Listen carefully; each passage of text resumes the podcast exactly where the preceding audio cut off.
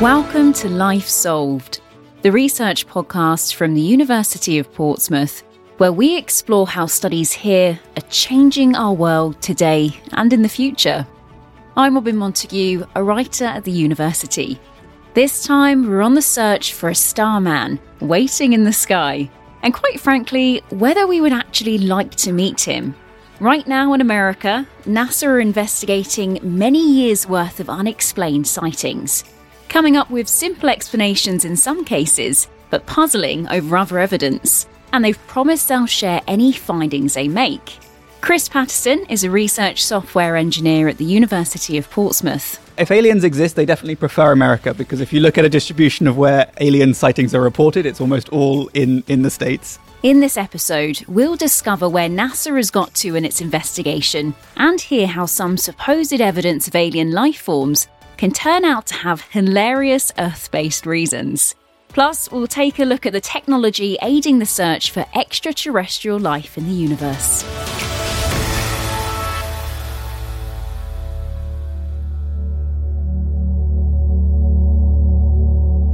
We've gone out of the studio in this series to record in all kinds of interesting places, and this episode is no exception. Welcome to the Space Mission Incubator at the University of Portsmouth.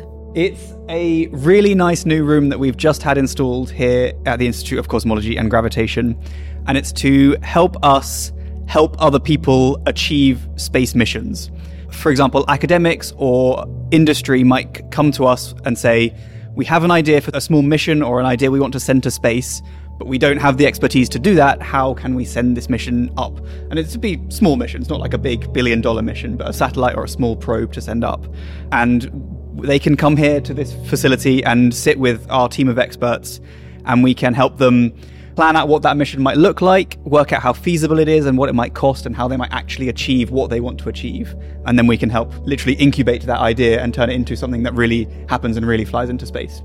And in this episode, we're going to be talking UAPs rather than UFOs. What's that, you might ask? What most people would probably call a UFO, NASA is now calling a UAP. And there's a couple of reasons behind that. The first is it's kind of a more general term than UFO. So UAP stands for Unidentified Anomalous Phenomena. And it's slightly more general than an unidentified flying object because it doesn't just include things that are flying, but it also includes things on land or in sea or in space. So it's just still things we don't know what they are and we have no good explanation for, but not necessarily only flying discs or flying saucers or that sort of thing. But the second reason I think they're pushing that instead of UFO is just to get away from the sort of sensationalism that UFO brings. Like, if you say a UFO, even though you might just mean, I don't know what that flying thing is, it really makes people think of ET and, and strange things like that. Whereas UAP, I think they're trying to just be like, there are things we don't know what they are. They might not be aliens, so just calm down. UAP reports are on the rise at the moment. And as we make further strides in space ourselves, with some amazing pictures in recent times from the likes of the Mars Curiosity rover and the Voyager spacecraft, it's no wonder that visitors from other worlds are on our minds at the moment. The NASA Unidentified Anomalous Phenomena Independent Study, now there's a mouthful, studied the 800 or so sightings that couldn't be easily explained away and reported back in September. Spoiler alert, they found no evidence that UAPs are extraterrestrial. But if you're an amateur Mulder or Scully, the good news is that the truth may still be out there. They found some interesting things. They have no evidence that any of these things are alien. They haven't denied it yet. They haven't said it's not aliens. They just said, we have no evidence that it is aliens. But really, they've taken reports from mostly fighter pilots or commercial pilots, or anyone really, but those are the most common ones, of things they've seen in the sky or on water that they can't explain. And, and there are some reports of those. They've taken about 800 of those reports and really just tried to explain them if they can or categorize them if they can't. And most of them have very simple terrestrial explanations that are like some are amusing, but some are it was a cloud or very low things on the horizon near water it leads to very weird perspective when you're looking at it. So lots of them end up being explained by that or weather and that sort of thing.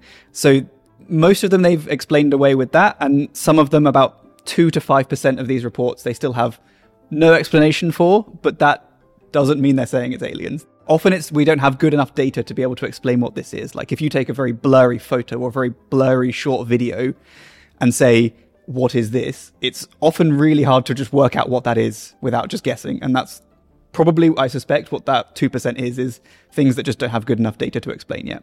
But it's interesting to discover that it's professional pilots who are reporting more than their fair share of UAPs. Why would that be? I don't know if there's some bias there of they're often, you know, traveling very fast and you're more likely to be tricked by perspective if you see that sort of thing.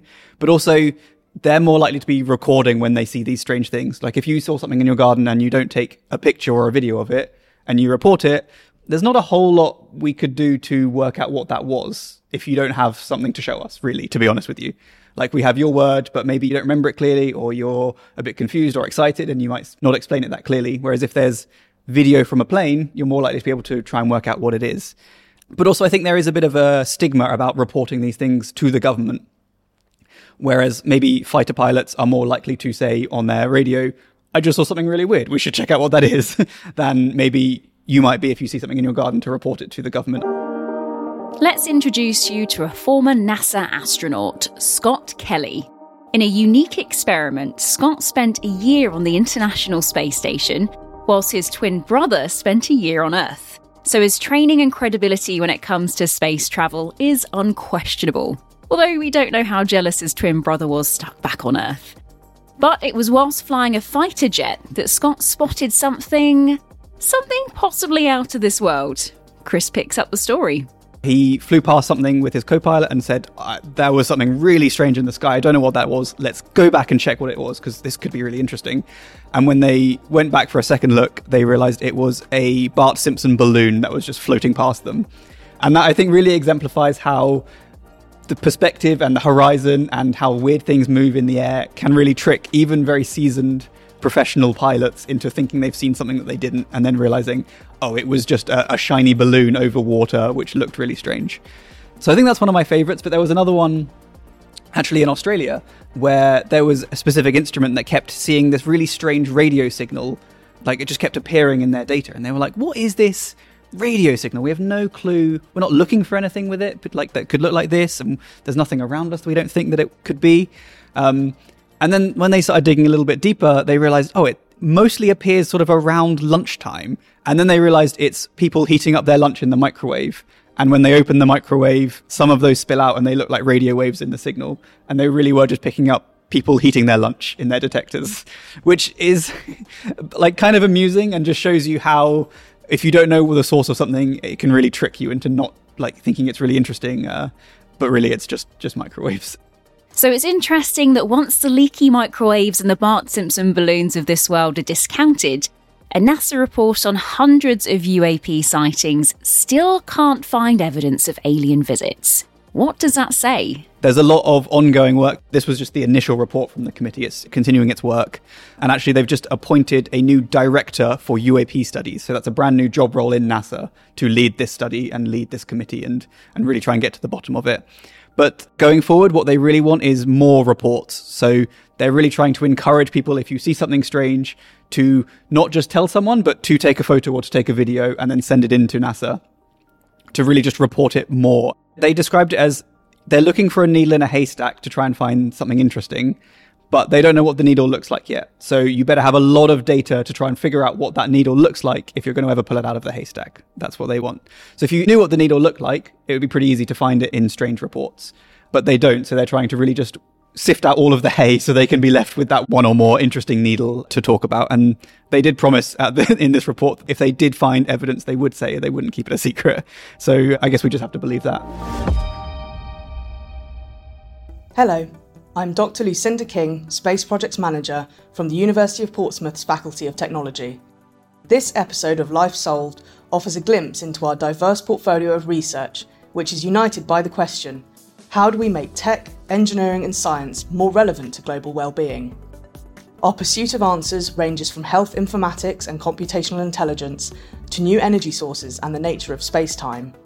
If this podcast has you feeling inspired, you can find out how to support our research, collaborate, or study with us at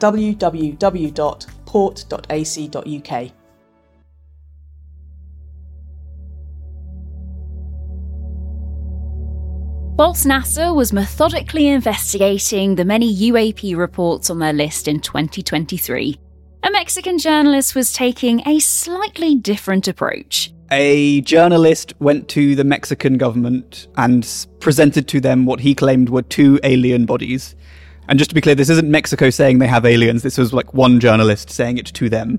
And he showed off two sort of small, humanoid ish, mummy looking bodies and claimed they were recovered from Peru and they were sort of thousand year old aliens that he's recovered. But that's kind of all the evidence we have is him saying that. He said they have a certain percent of unknown DNA, so they can't be human, so they must be aliens. And I think that's a really easy thing to test. If that's true, they should release samples of that DNA to other countries and other universities and let them test it. And it will be super easy to confirm or deny this. The fact that they haven't done that, to me, is a big red flag for how can this be real? And this journalist has a history of saying he has aliens, and then when the DNA was tested, it was like, oh no, these are just mummified children. A bad history doesn't mean he's lying now, but it, it certainly doesn't help me believe him on the initial story. Perhaps it says something about us humans that we're so desperate to find evidence that we're not alone in the universe. But whether it's NASA led research or slightly more questionable findings, our search for extraterrestrial beings so far in this episode have been earthbound. So let's take to the skies with the JWST telescope. Telescopes like JWST are really looking for signs that life could be out there further afield, like on another planet in, in another galaxy. Well, probably on another planet, not in another galaxy. I don't think we have the, the capability to see that yet. But what we're really looking for is clues that there are planets similar to our own distant planets are quite big, but they're really far away. So it's really hard to look at them in enough detail to see like little cars driving around or little buildings. So what we're really looking for in the first instance is similar sized planets at the right distance away from a star that liquid water could exist on their surface. So that's called the Goldilocks zone in the distance from the star. And that's just because all life on Earth that we know of needs water to survive in liquid form. So life could be completely different on other planets, but we would have no idea how to start looking for it, basically. So we're looking for something similar ish in that sense. So we're looking for similar sized rocky planets where liquid water can be on the surface.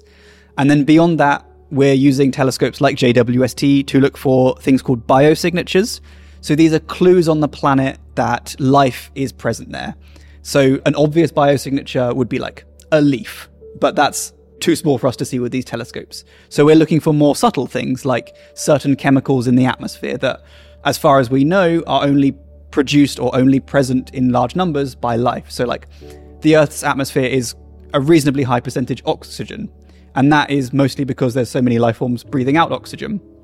Whereas oxygen tends to react with other chemicals and either bond or break down other chemicals, so it doesn't tend to be in such high percentages in other atmospheres unless there's life continually breathing it out. Mostly, we're looking for these chemical signatures in the atmospheres to say, is it likely that this is being produced by life, and looking for these specific biosignatures in the atmospheres. That sounds like hard work. It involves a lot of really hard disentangling of like the light coming from the planet, from the light coming from the star that it's orbiting, and then it's traveling a long, long way to reach us. And then we've got to break down that light and work out what it's telling us about that planet and that's what we're really looking for is these biosignatures. So it's not someone we'll be able to talk to in any reasonable time, but it's just a clue that we aren't alone is really what we're looking for. There's a real chance that any alien life forms who discover our planet today are viewing evidence from the time of the dinosaurs rather than the 21st century humans. So let's have that late night conversation that most of us have had, but this time with someone who knows what they're actually talking about.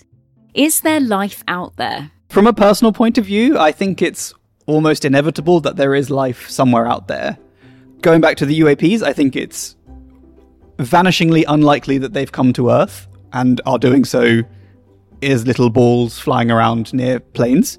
But I think the universe is so big and I don't think we're as special as we maybe think we are. I think we got lucky where we are, or really, we evolved where we could. Maybe luck isn't the right word, but I think it's almost inevitable that these conditions will have arisen in other planets, maybe in other galaxies billions of light years away, and we'll never know about them. But I think it's very egotistical to think that we're the only ones. I think they might not look like us, but there must be someone out there, uh, in my opinion. I just don't think they're visiting us right now or have ever done, to be honest with you. And even if we did find ET, would we be able to communicate with them? The Voyager spacecrafts had these golden records of like the things we considered essential and included like a picture of a man and a woman. You know, it's really hard to try and talk to aliens because they don't speak English or any other language on Earth. So we have to sort of encode these things with pictures and binary ideas and things about light. And that's how we've encoded it on these disks. We want there to be other things out there, but uh, it's just hard to see, especially things that we would talk to. Maybe there's like microbes on a moon of Jupiter or something, but they're not going to give much back even if we detect them. And in today's world, we're constantly sending out messages into space.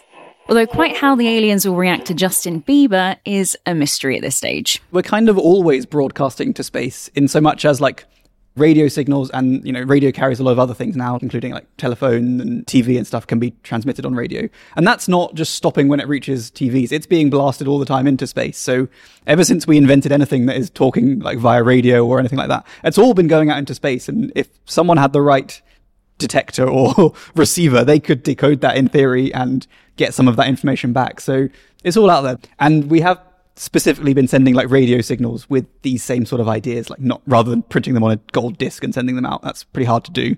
We do regularly send out radio signals with this encoded information as well, just sort of shouting into the abyss, hoping that someone shouts back. If they did shout back, I mean, that would be awful. I mean, it would be so exciting. And you'd want it to be friendly rather than like, hey, you look, you guys look real tasty. Like that's not going to be a good message to receive back. Whether we're alone in the universe or whether it's teeming with life, it can be comforting and terrifying in equal measure. But NASA's evidence based approach and the likes of the Voyager spacecraft and JWST telescope means that any discoveries that are made will be rooted in real evidence. You can keep up to date with Chris's findings on his YouTube channel just search for Chris Pattison Cosmo or check out the link in the show notes of this episode. Thanks for listening to this episode of Life Solved. You're very welcome to be part of the discussion. Email us at lifesolved at port.ac.uk. That's lifesolved, one word, at port.ac.uk. Tell us what you think and make suggestions for future episodes of Life Solved. And we'd love if you clicked follow on your podcast app so you can never miss an edition.